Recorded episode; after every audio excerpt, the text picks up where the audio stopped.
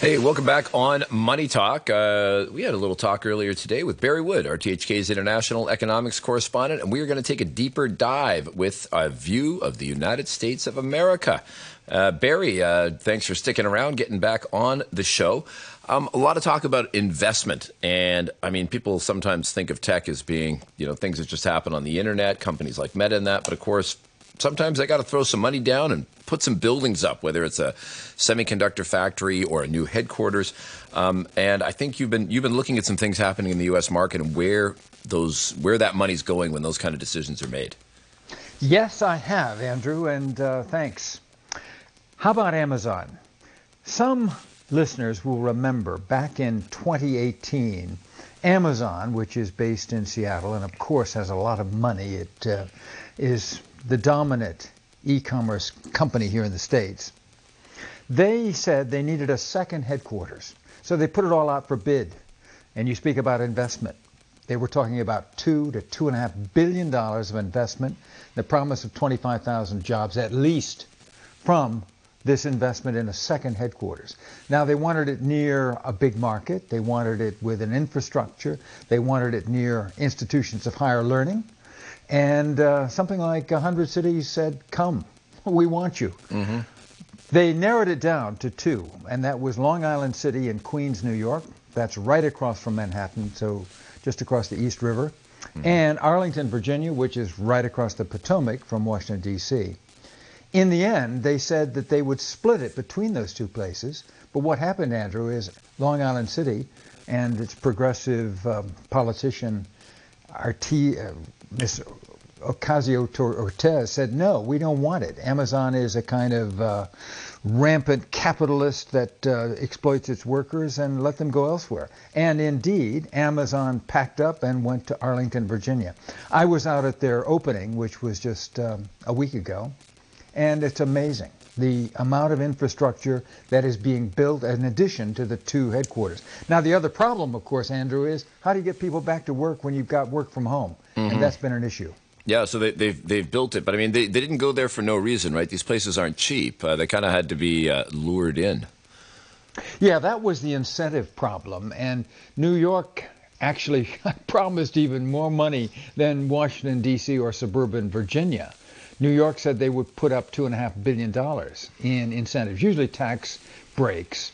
And then Arlington, Virginia, the state said it would put up maybe $500 million, and the local municipality, Arlington County, said nothing. But in fact, when you look at this and the new construction that is not only where Amazon has built its headquarters, but what's going on right around it, it's led to a boom. So I think my message is, when companies are looking for new places to invest, mm-hmm.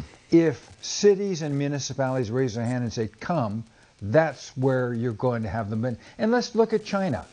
Look at Tesla and Shanghai. Mm-hmm. They came to Shanghai in 2008, 2009, and began this factory in 2018 as the biggest overseas factory for Tesla and the most successful. Look at Federal Express.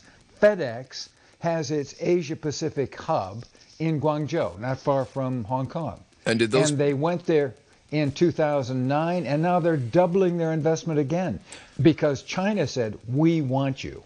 Mm-hmm. Did it go down to the city level in China? I mean, when you look at them, did Tesla have a China-wide competition to figure out where they were going to set up, or did they say Shanghai? You know, did Shanghai come to them and say, no, we just want to talk. We just want you to talk to us. You know, that one was somewhat different, and I think that's likewise the case of FedEx. Mm-hmm. This was really orchestrated by the central government, and there wasn't a competition. Now, there may have been internally within the party and within the government structures in Beijing, but I think that FedEx certainly had a plan. They had previously been down in Clark Air Force Base, former U.S. base in the Philippines, and they went, 600-800 miles north because they wanted a central location near where all the action was in China for Airborne Express, and they found it in Guangzhou.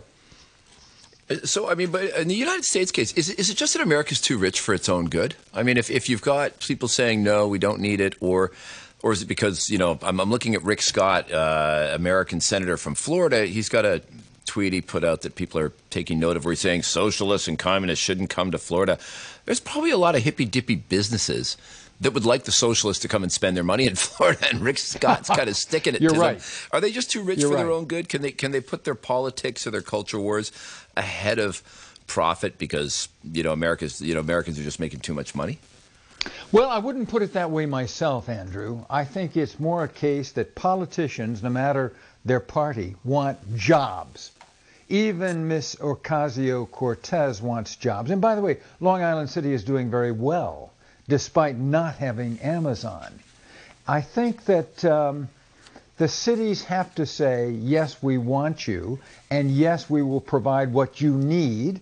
And of course, they need private property guarantees, they need a solid municipal structure, they need a free society that makes their...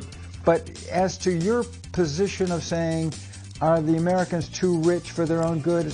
That's not my cup of tea. Okay, well, we're gonna have to get back to this a little bit more because it's an intriguing topic about how things work in America.